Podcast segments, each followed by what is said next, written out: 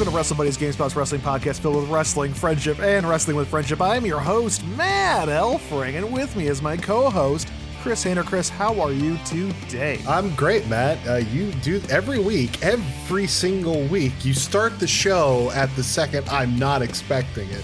So this week it was right after showing you my mangled hand and how it's healing, and you just launch right into the show. But it's good. We got a great energy today, Matt. Uh, as I told you, Wait, do we? I mean, Do we should we explain we- what's happening? No, we should not. No. We did until we looked at Twitter. Uh, there, there's wrestling shenanigans are happening on the internet, and I'm not talking about Randy Orton yelling at rappers. Um, Hey! dated material. Uh, but no, uh, I came in. My goal coming into this record today was like, you know what? I'm gonna be like happy and punchy and like the big, excited, goofy one, and then immediately it just got went down in flames. hmm It was like me last week going through a vicious, vicious depression to the fact where I'll just peel the, per- the curtain back. I started smoking again, or I was smoking again at that point because I had quit. Um, and then like doing the episode and having to go into like, hey, funny goofy time, all right. I'll be real And with then- you. I don't remember anything we talked about last week. No, here's the thing about this show. This show for the past couple months has been more topical than, you know, kind of looking back than I would have liked it to be. But that's just Has the it been? nature. It's been a little bit more open-ended, topical, and more opinion-based. A little bit more typical wrestling podcast. I'm not putting the music in. Uh, I don't. I don't. I. You know what, uh, Matt? I don't agree. I don't. Now, granted, I don't remember what we've talked about any given week would you on like this me to show. tell you what we talked about the last few weeks, Oh, Chris? last week we talked about the road to WrestleMania. We did an episode on. Okay, we did the Young Rock episode because we got the opportunity to talk to someone from Young Rock. I think that's a different thing entirely. Okay, entirely. and then we predicted what was going to happen in 2021. well, yeah, Oh, we also talked about Bo Dallas a little, which is we kind of- talked about Bo Dallas. We did Oh. WrestleMania 1995 in review. We talked about the time DX like- put a PVC pipe on a But I'm saying between the 1995 review and this week, it's been like pretty topical stuff. Yeah, but I think we put our signature Wrestle Buddies nonsensical spin on things, and it's okay. This week we're going back to basics, Chris, and let's take a look at the the menu for this ongoing bit I've been doing for like two months, where I Wrestle Buddies is a restaurant of some sort, like Pastamania. Uh, Can we just what can we just do Pasta Mania too, so I can talk about Hulkaroni again? The, you know what? This is canon now. The Pasta Mania 2 is our new restaurant. Uh, and the the items that you can buy to eat are just the segments we do on this show every week. Mm, mm. Who wants? I'll take the uh Wrestle Peace Theater medium rare, please. Matt, that Uh, Chris, what's on the what's on the menu? Wrestle? Peace Theater is people. It's people. Oh no, Charlton Heston! Why are you in an apartment with people living on stairs? Oh no. Uh, okay, Matt. Later on, in p- p- perhaps the main event or one of the two, uh, it's a dual main event kind of day, obviously. Mhm. Uh, one of the two main events. Later on, we'll be talking about a match. A match that has gone down in infamy for how crappy it is, honestly. Uh, it is, I will say this, it is, I think, Sting's worst match ever. Uh, it is one of the, I, I would say one of the top 10 worst WCW matches of all time. Uh, this is Sting versus Vampiro, the human torch match, where they have to set one another on fire because they just don't like each other. So we'll get to that though. We're not there yet. Before that, Matt, if we're going after WCW, we got to go after WWE. We got to. So we're kicking off this week with one of my favorite silly things from the Attitude Era, and that's the higher power. I want to go into this saying that Mm-hmm. uh, just the overall episode, overall episode you're about to hear. Chris and I both watched the Human Torch match. I did a lot of research about before and after, Mhm. but when it comes to the higher power, I have decided uh, to remain blissfully ignorant to everything. So there are moments from this I remember. However, However, Chris did all the research and Chris wrote everything, and I will not look at his outline because I want to experience. I want to re-experience this in the correct way it happened and not through my own false memories. Matt, the correct way is 100% me summarizing slash mocking it. So Yes, I yeah. think you're doing the Lord's work here by not Yeah. watching it. Because I uh, want to give you that reaction, like the what that happened. I want you to have that. I now I want to know. The, okay, so if I'm setting the stage, this is 1999, exactly one. And it what's this? What's weird is it's it's one year before the Human Torch match happens in WCW, as WCW is going down in, and I intend this pun, flames. Uh, This and this is the moment where not the moment. This is the time where it's been a turning point at WWE. mhm. WWE is starting to do better than WCW in weekly ratings. So they're kind of like at their they're not at their pinnacle. They're still WWE still has some time to rise. But like this is a good like momentum up the roller coaster hill right Mhm. here moment. Uh, so the year is 1999. Uh, the Undertaker is leading the Ministry of Darkness with the likes of uh, uh, Viscera, Big King Mabel, Mhm. uh, the Acolytes, uh, Naked Mideon in in clothing, etc. Uh, Vince McMahon, on the other hand, is leading his stable known as the Corporation, who you might remember as having such luminaries as Ken Shamrock and the Big Boss Man and Chyna and Hunter Hearst Helmsley, uh, Briscoe and Patterson, uh, Shane McMahon. Like just real. I mean, it's a battle of these two feuds, except for the fact. Oh, The Rock is in the corporation, and The Rock is Yes. kind of the ch- he's on and off WWE champion, which is where the wrinkle comes in. While Vince and the corporation are feuding with the ministry, Vince is also feuding with Stone Cold Steve Austin, who wants the WWE championship from The Rock. But the Undertaker also wants it and also wants to get the best of Vince McMahon. So he really, he really goes after Vince. He he sets Vince's teddy bear on fire on Raw, and it brings Vince literally to his knees crying. I want to make a point right here Mhm. and kind of lay out the the landscape of professional wrestling in 1999 and 2000. Uh, you're going to hear about this again when we cover the Human Torch match, but wrestling during this time was about stables. Everyone was Mhm. in some sort of stable. Uh, whether it's four man, 20 man, like the NWO, uh, three man, like everybody is involved in some sort of group or stable, um, which isn't great, but is great at the same time because it kind of elevates uh, wrestlers that don't have a place. But it also does a disservice by sometimes paying too much attention to people that are already on the top. So I just kind of want to throw out there. That's why there's like the ministry. That's why there's the corporation. That's why there's uh, DX was still kind of around at this point. Ish, ish, ish. Not, Ish, not so like, much. Um, X Pac was kind of doing his own thing with Kane, and you know who? What? You know who wasn't in a stable? Who? Sable. How about that? No stable for Sable. That's right. She never was. I mean, she. I think she toyed with the idea of DX on television, but never. She should have started a group called the Stable Sable or the Sable Stable. Oh, the Sable Stable would have been great. Just her, I just want that T-shirt and like Marc Mero sometimes. Johnny B. Bad. oh yes, my apologies, Johnny B. Bad sometimes. Uh, so Undertaker, in his attempt to uh, rile Vince McMahon, uh, he burns Vince's teddy bear on live television. Uh, he kidnaps Stephanie McMahon. like, Oh yeah, remember that? Rem- and remember when he tried to Did he crucify her? So he, what, like- so there was the thing where Stephanie got into the limo and was like, "Driver, I'm ready." And then the Yes. window comes down, and Undertaker turns and is like, "Where to, Stephanie?" And then he kidnapped Stephanie McMahon.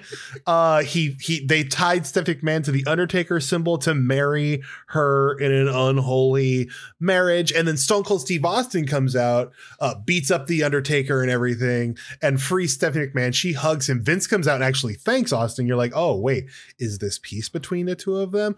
No, of course not. Uh, so as all this trauma is happening around Stephanie, Vince uh, sort of steps back from his leading the corporate role to take care of his daughter. Uh, and you would think the McMahon family would be very understanding of that. After all, they love Stephanie, right? No. Mhm. So here's the thing: Shane McMahon uh, on the April twelfth, epi- April twelfth, nineteen ninety nine episode of Monday Night Raw leads the corporation to the ring. Everybody but Vince, Patterson and Briscoe's there. Ken Shamrock is there. Every, everybody's there. He fires Patterson and Briscoe for being old. Uh, then Vince comes out and he's like, Shane, what are you doing? Like, we're you're out of control. You're blah blah. blah. She, Shane slaps his dad in the face and fires him from the corporation. Perfect. now, here's the thing: the corporation isn't a job. It is a pro wrestling stable. You can't be fired from a pro wrestling stable. He's not being paid by the corporation. You can be you can be kicked out of a stable if we're going to play semantics. You can be this. kicked out. You can be kicked out.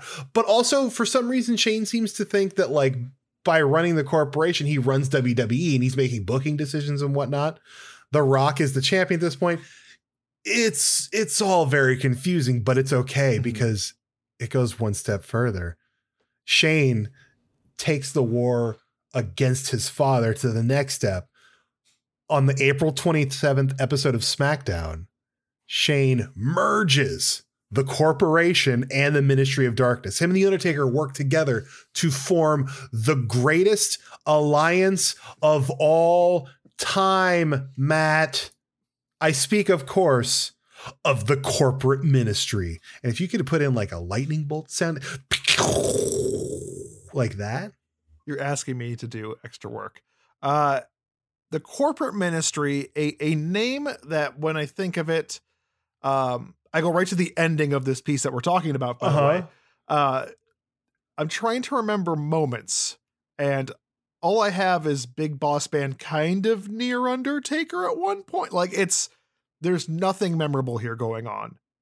Yeah. So the thing about the corporate ministry, Matt, is that it was it, it was dumb. The Undertaker himself has gone on the record in a WWE produced DVD that he considers this to be the low point of his sort of dark era, uh, because it was it just diluted the power away from the Undertaker, and it just made the Undertaker another sort of pawn in the ongoing McMahon family saga, which he's not wrong.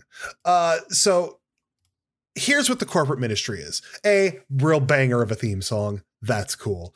But their whole purpose they come together because vince and shane have common or i'm sorry undertaker and shane have common enemies the the corporate ministry exists to uh, destroy vince mcmahon destroy the rock who has left the corporation uh, and destroy Stone Cold Steve Austin because everybody, eh, like everybody, hates Stone Cold. I don't like the thing about Mhm. Stone Cold Steve Austin is he was feuding with McMahon, but also he was just kind of feuding with everybody because he's too cool to hang out with a friend.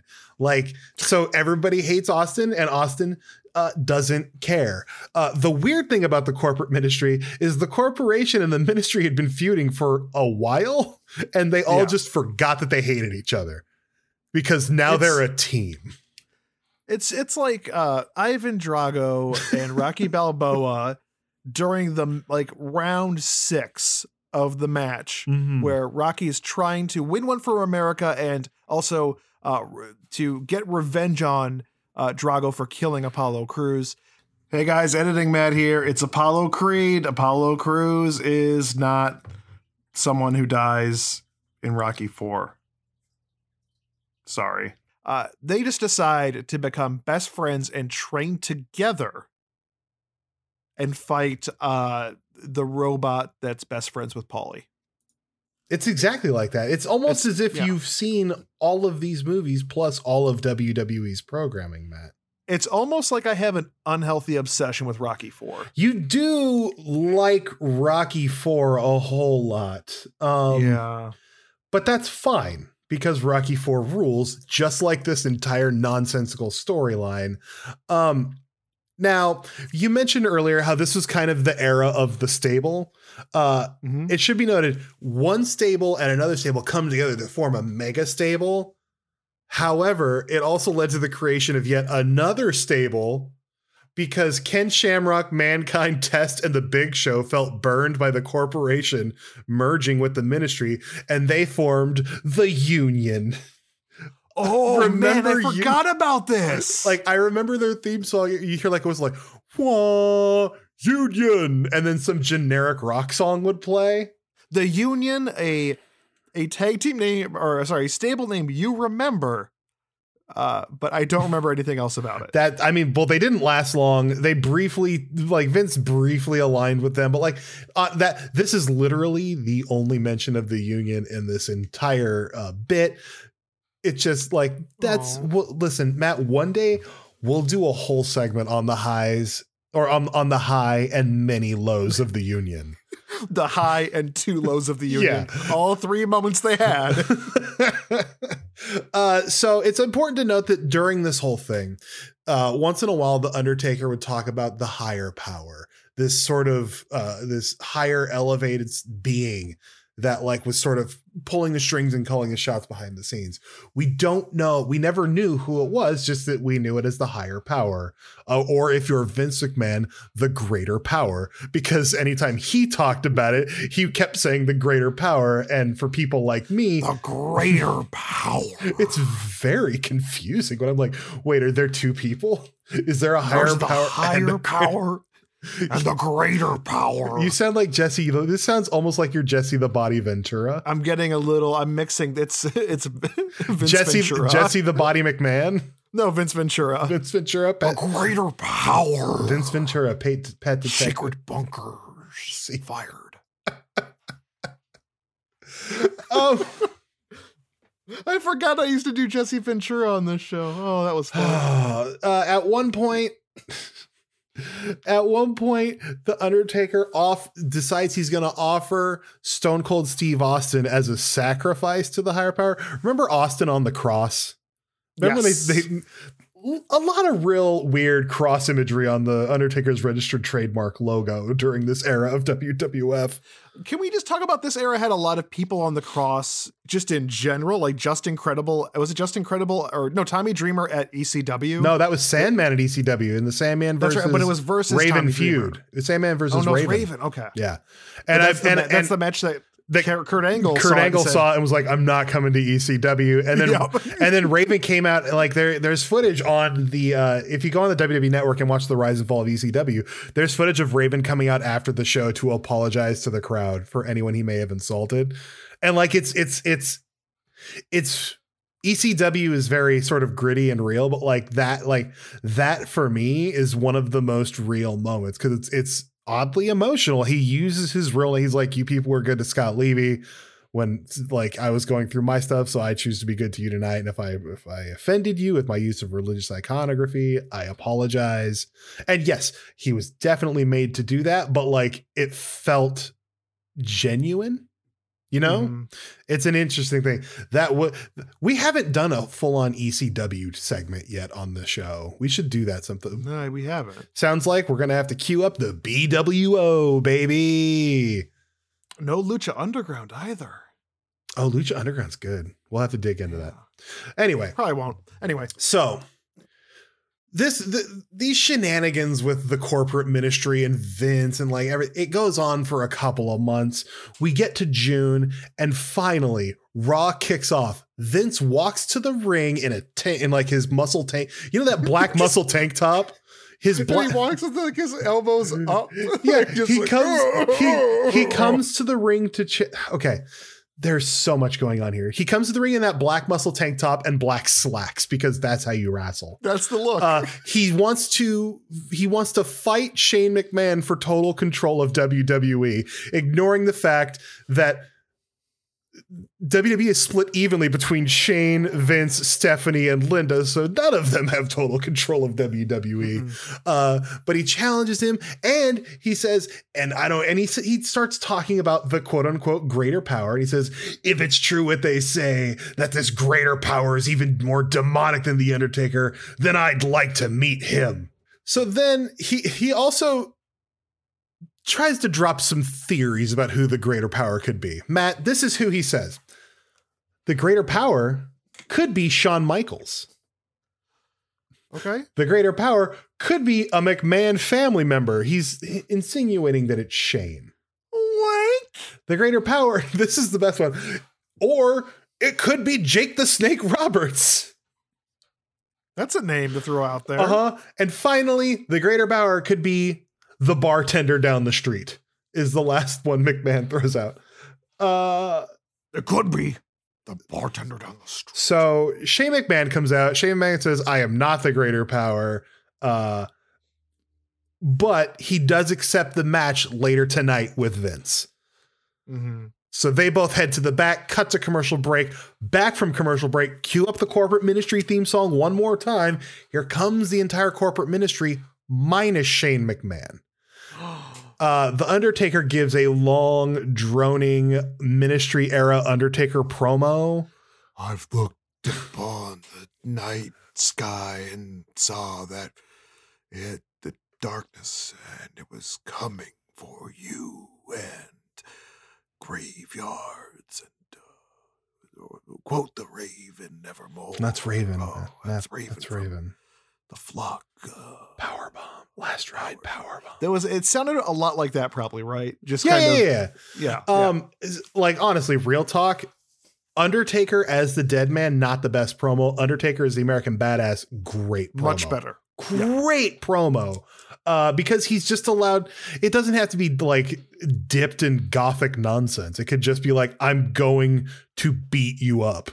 I'm Mean Mark Calaway. Guess what? I'm gonna punch you in the face with my motorcycle. motorcycle punch. Motorcycle punch. Just imagine him like picking up the motorcycle as if it's a pair of brass knuckles. Yeah. Just he's the And most strong man in the world. in the just face. punch you on my motorcycle. American badass. Kid Rock. Kid Rock, keep rolling, rolling, rolling. Keep roll. Uh, then uh, graveyards. None of that happens, uh, but it would be great. No, wait a minute. None of what I said happened. It would be great. I would love it.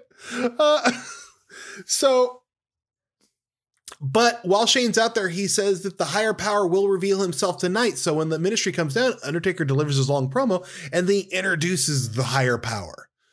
Uh, out like the druid music. You know that the Undertaker druid music that would come out for all the. Dru- Oh. That plays while someone dressed like one of the druids, just in a long robe with a huge hood over the head, comes out. And he comes out with his arms out, very Christ like, uh, walks to the ring, gets in the ring, puts the mic up to his face, and Shane McMahon's voice comes out through the speakers. And then Shane walks from the backstage to reveal, like, yeah, because I can't be the greater power because the greater power is omniscient. The greater power is this and that. And he gets to the ring and he's like, and Vince, I want you to unmask the greater power. Get out here. I want to see the look on your face. Cut to the Titantron. A video of Vince pops up and he's like, Shane, I think I'm close enough. Why don't you just show us who this greater power is? And then, of course, the hood comes up. It's Vince, who was just in the ring wrestling, then was in a taped message backstage. He's now in the ring as the greater power, and he says the most important line of dialogue in the history of professional wrestling. It was me, Austin. It was me all along, Austin. Uh, It's me, Austin! Oh, son of a bitch! What? It's me, Austin! It was me all along, Austin! It's so here's the thing. Hold on, uh, Chris. Uh, there is so much emphasis on who's the greater power, and me as a person right here not caring at all who the higher power, Well, sorry, Matt- greater power. Matt, is. that's because you weren't subjected just now to three months of storytelling about it.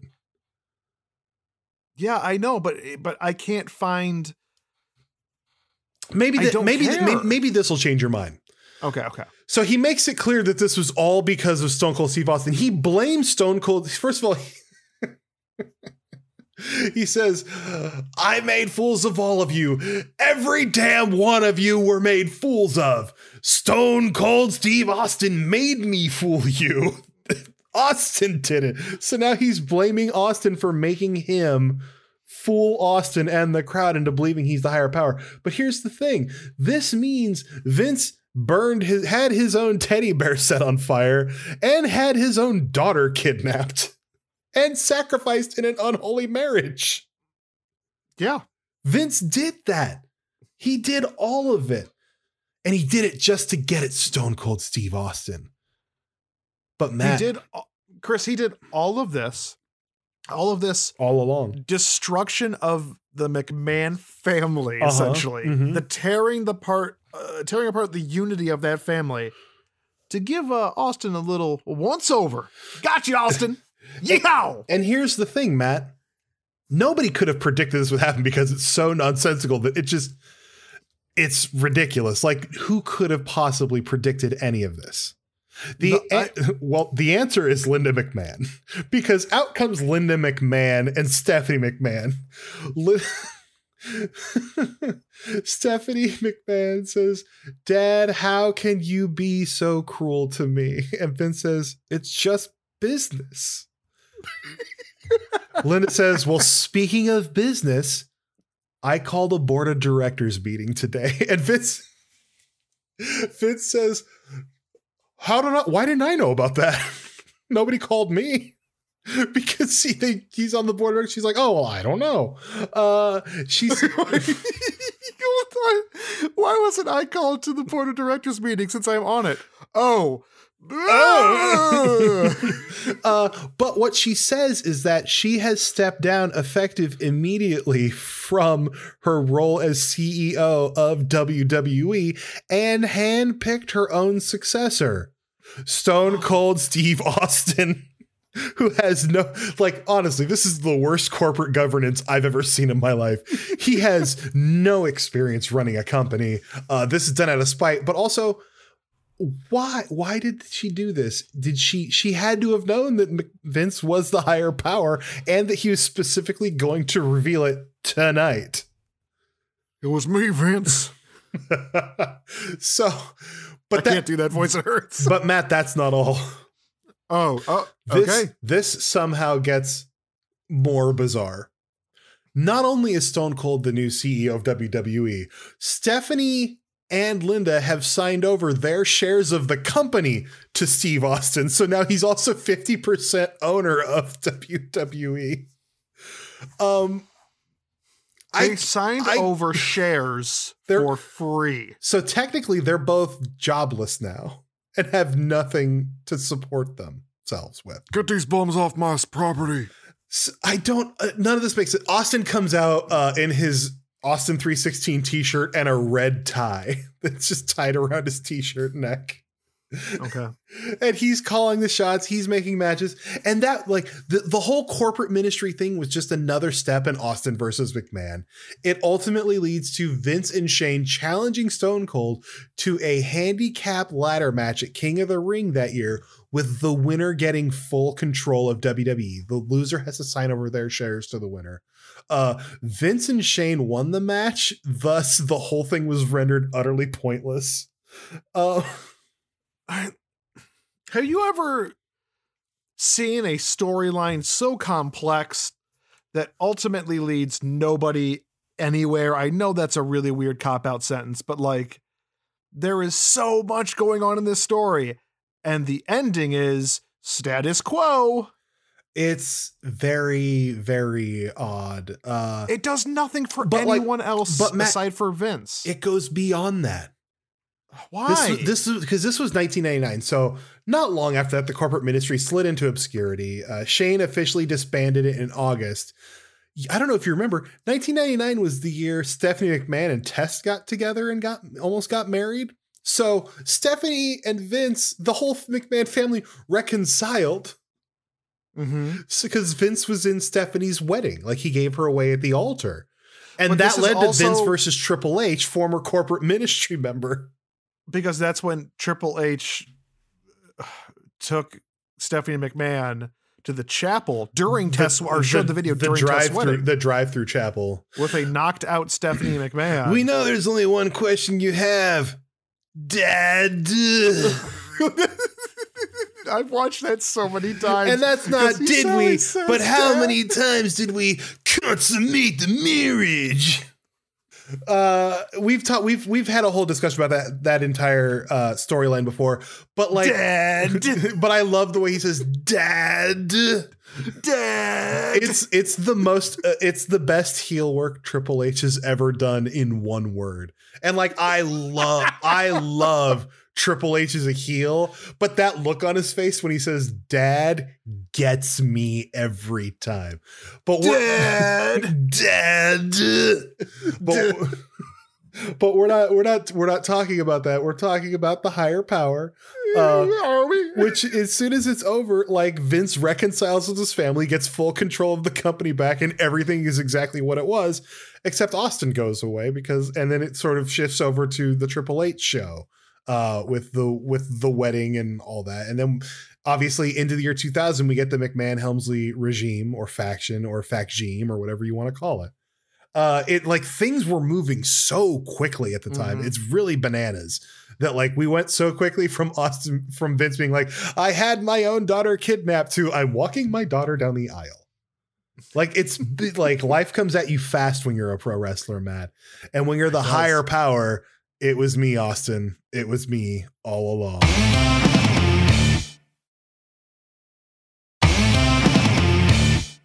Yeah, hey, if you guys haven't, by the way, uh, heard our Shayna Baszler interview earlier this week, it's awesome and we had a lot of fun. So check it out.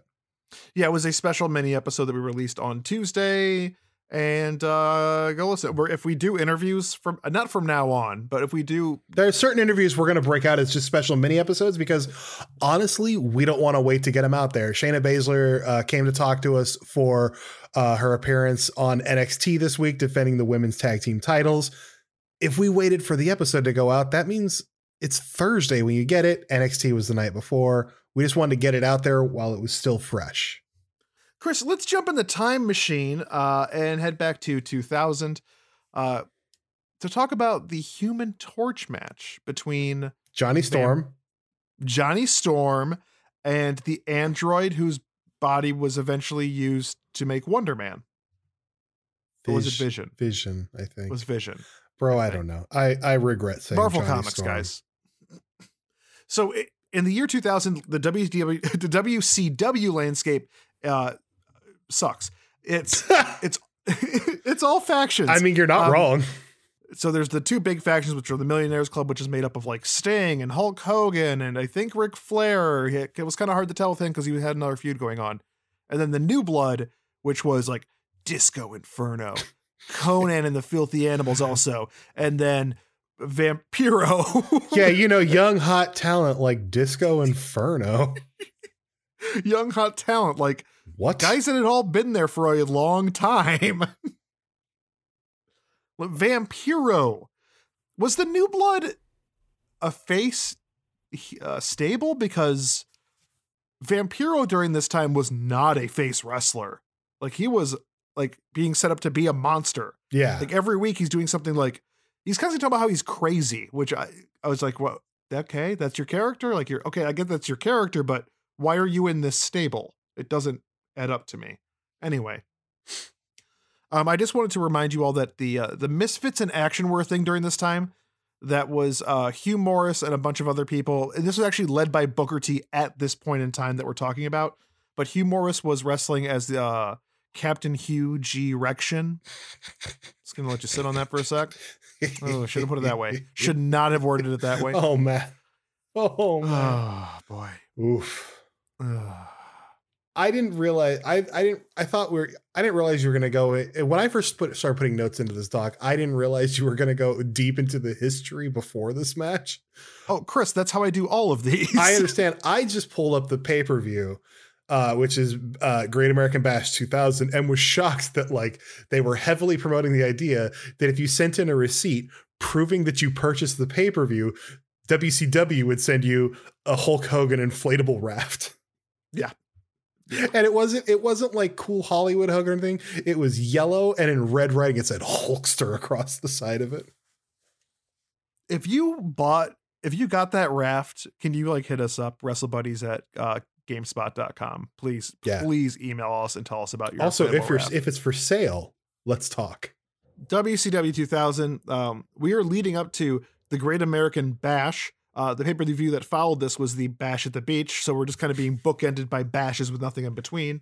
Leading up to this match, Vampiro and Sting are are starting off a feud for whatever reason. I think it's because they both have face paint and black hair, It's true. uh, although Vampiro had dreadlocks. Well, because the announcers the announcers keep referring to them as the former brothers in paint.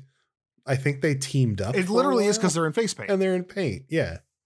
So on the May 17th episode of Thunder, uh, Vampiro lights a Sting mask on fire and talks about how Sting claims he can walk the walk.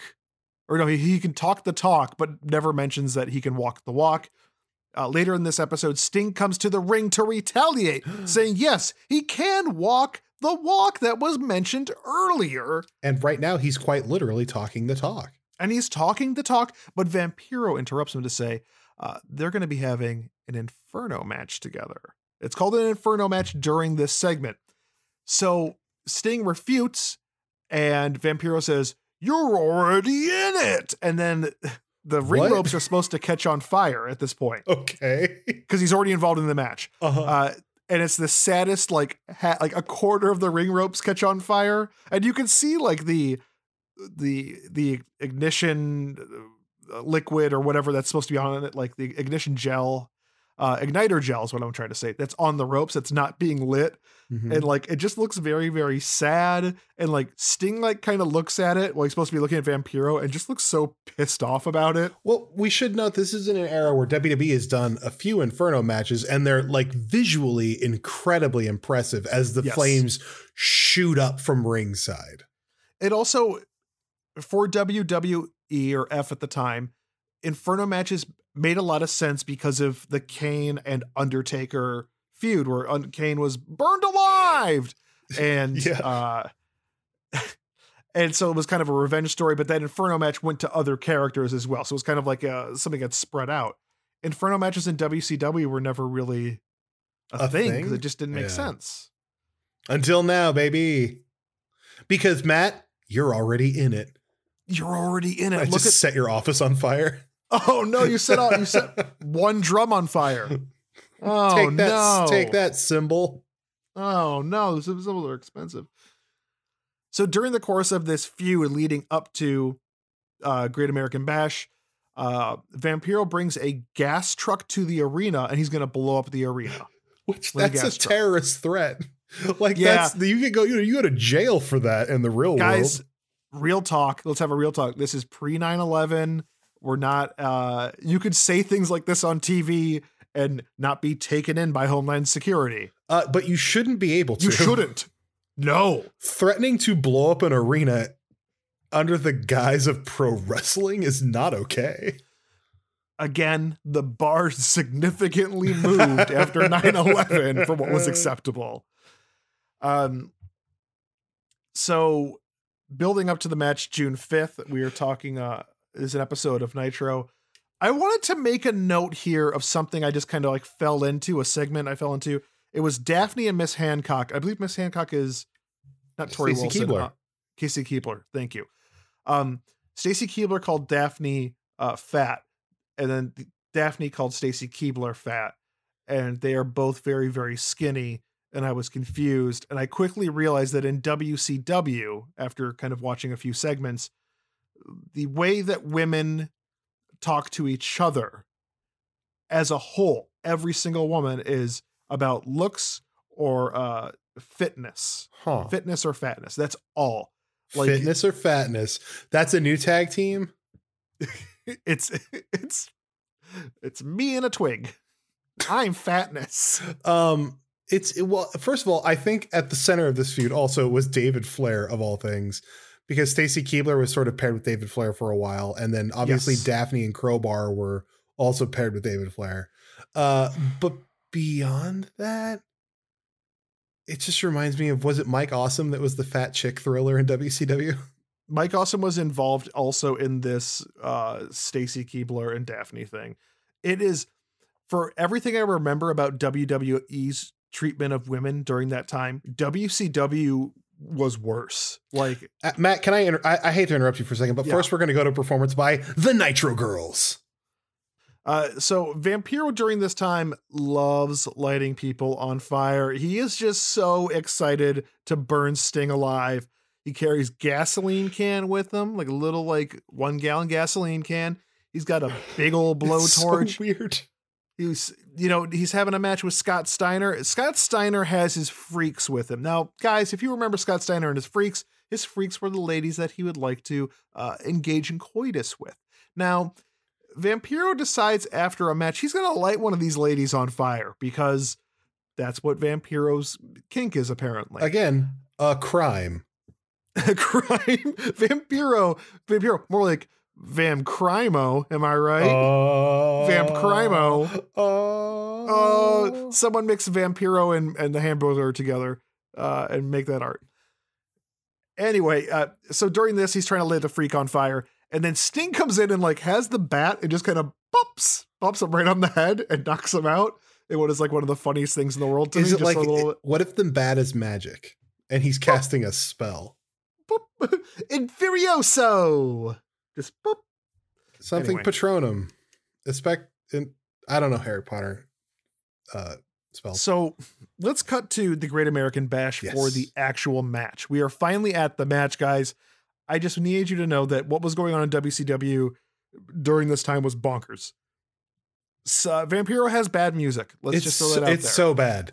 It's it sounds like honestly, it sounds like what if uh, the band Phish was a wrestler? What would their entrance music be? And it's it's just it's very jam bandy at first before it picks up, but it's all just bad. I was gonna say if it's it's like it's poor man's Alice in Chains. If Alice in Cha- if that poor man's Alice in Chains had a poor man's Alice in Chains cover band, And someone on the sitar, and so someone just like for no apparent sitar. reason. So as he's entering to the ring, now we're talking about this is in an arena. Vampiro's entering to the ring in the arena. They cut to outside of the arena with a fire truck and a fireman unloading a hose. What is they? What is he going to do outside of the arena? Guys, Like, like Vampiro's not there to burn the entire arena down. He's there to burn Sting down. Sting is bare, like the size of 15,000 a people person. died tonight in an arena Oh, during an. Inferno match gone wrong because there wasn't a fire truck outside. Okay, uh, Vampiro's in the ring. Now, So it's important to know when Va- Vampiro walks out with his blowtorch, he lights an actual like tiki torch Yeah, that comes getting, down from yeah. the ceiling. He lights the torch, and that's the torch you have to use to set your opponent on fire.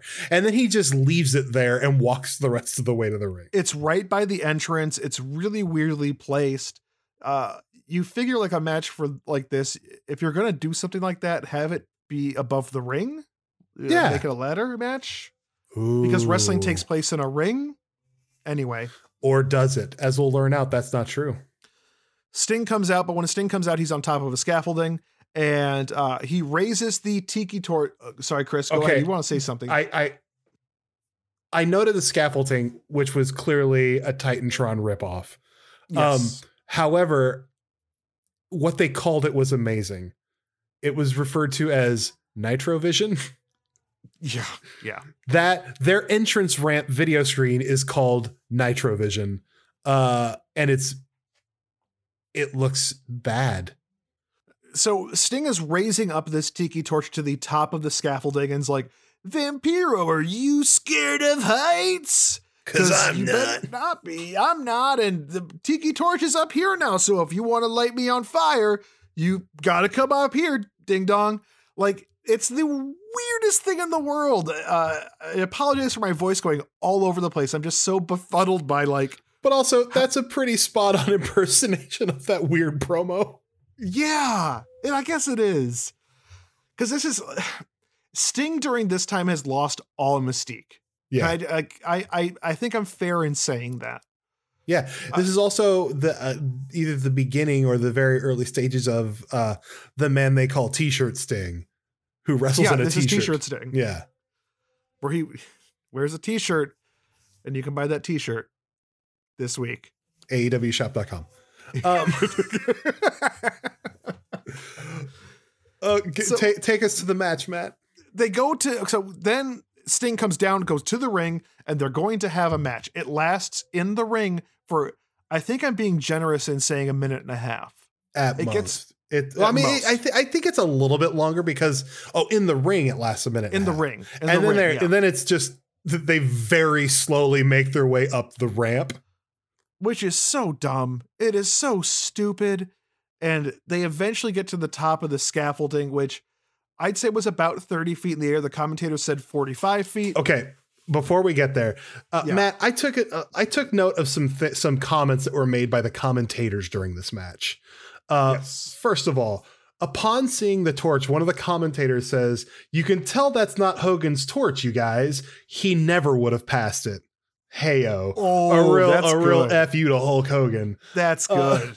Hogan's still in the company by the, this yeah, time, Hulk- by the yeah, way. he's on the card. He's fighting And- that yeah. night. the leader of the Millionaires Club. Uh, there's also so like there's one, something to note about this match is like there's not a lot of audience reaction to any of it.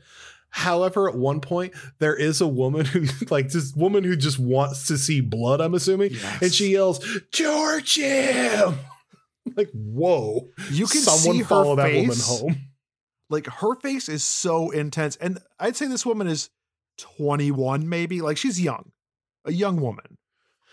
It's Uh, She wants blood. She really, really does. Also, the announcers note how quiet it is, and they're like, you could tell how serious this is by quote, it's almost deadly silent here in the arena.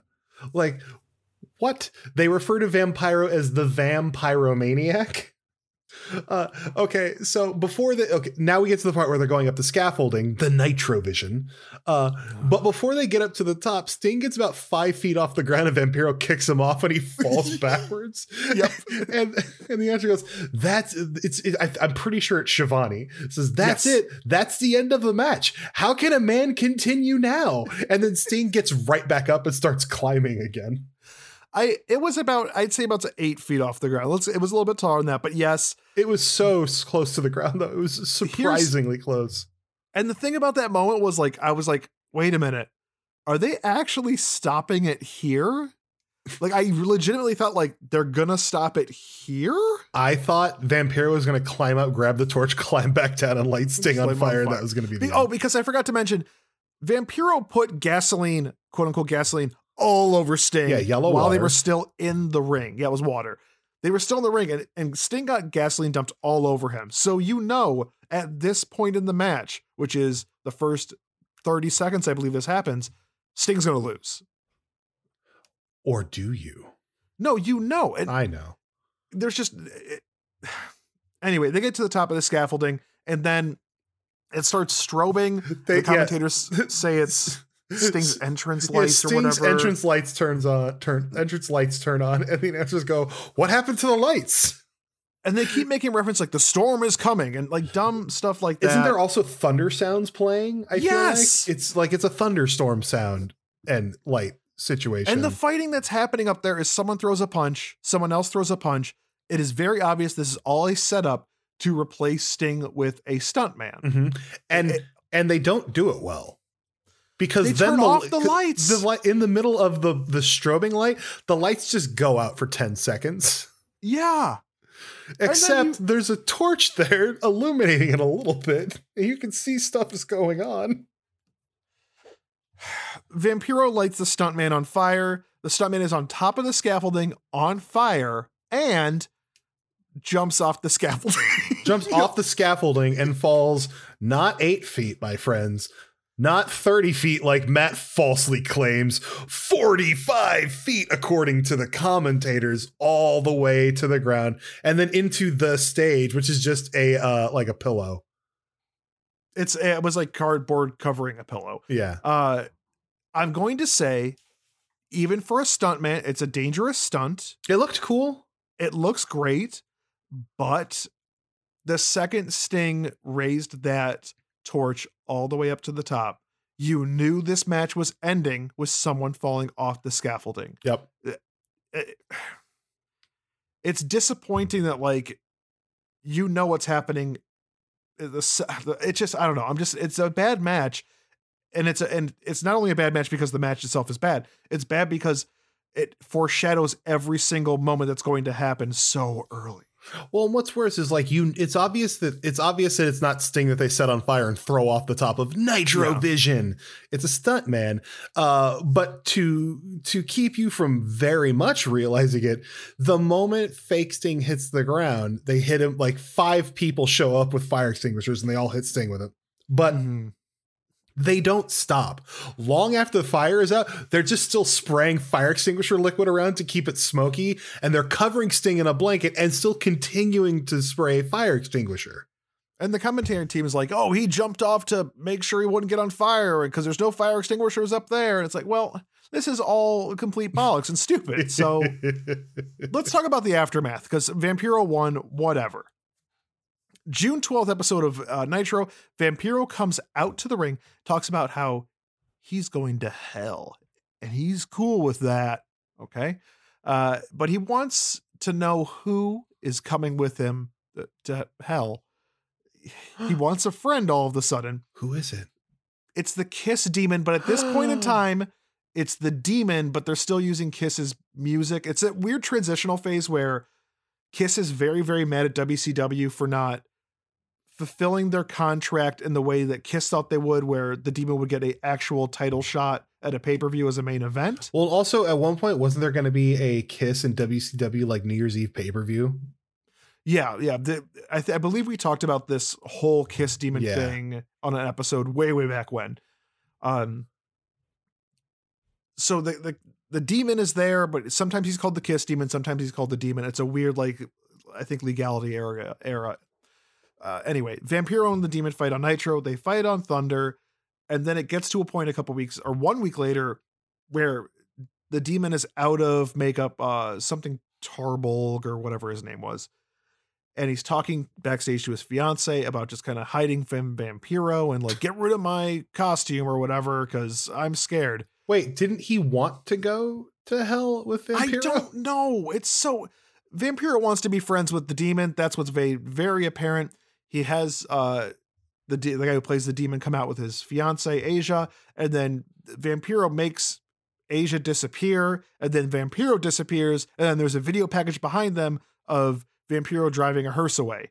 And then there's more weeks that go by where these two are fighting backstage, and Vampiro always has the upper hand, which this leads eventually to uh, the demon dropping the Kiss moniker completely, but becoming the demon again and joining Vampiro, in the Great Muta, I believe, for uh, the Dark Carnival, the ICP uh, stable, where ICP was only a part of it for, I believe, like one week. I just, I know there's a lot of heavy after on that. I just want you to know that, like, Vampiro's story was consistently bonkers, which I kind of like. I, Matt, I discussed this a little bit before we started recording. I don't really like Vampiro. I want to. I I mean he like again again this is just everything I told you off mic. Uh, I understand that his makeup he's supposed to be a vampire and his makeup is supposed to look like skeleton vampire blah blah. He just looks emaciated and dirty. Mhm. And I I don't I don't know. It's not like it and honestly I feel like the this match, the Human Torch match, Marvel sh- why didn't Marvel sue? Uh is indicative of that character as a whole of like what a premise but the execution no It's a failure. and I know, and that's not to speak ill of Vampiro's entire career. Like from like I know he had a very respected career in Mexico, Yes. and like in, he he's beloved. But like as far as Vampiro in WCW, it was just not good. I think WCW was very very uh uh, fascinated by the popularity, the long lasting popularity of The Undertaker in WWE yes. and was constantly looking to create their own version of that whether it was the dark sting whether it was vampiro and like it just Kiss didn't happen in any quality oh god. Can you imagine wcw thinking like you know i think our answer to the undertaker is kiss demon gene simmons the wrestler we we should take a look at like how WCW and WWE ripped each other off during this time. yeah I mean, it's apparent everywhere. can we one day we're gonna have to do uh, a we're gonna have to do a segment on the billionaire ted sketches so i can talk about the nacho man Uh, three count is obviously too cool. I think I don't know which one's debuted first though. i don't know but three count is better I love three count. By the way, three count is going. I got. I took so long to do research because I kept popping into like three count moments, and I'm like, oh, I need to watch this. I mean, when we eventually do the Wrestle Buddies Hall of Fame, three count is going to be the first induction inductee. yeah. Well, Hurricane Helms is because he is the um he's the award winner of the Shane Helms Award for Shane Helmsing. Fair, fair point. Fair point. whatever the whatever that award was we gave out. Yeah. Anyways, that's Vampiro's Human Torch match. What a feeling. Not a good feeling. No, but Uh, I don't know. not a good I, I feeling. kind of, but I love WCW during this time because it's like, it's an element of like, we care so much about like, how do we get better in the ratings while not actually caring enough about the, The- storylines, quality of your or the characters, or quality. Yeah. It's it's very interesting for me to look at everything WCW is doing and being like, wow, someone thought this was the best idea. Yeah. It Russo. It's, it's all Vince Russo. It was him, Austin. It was him all along.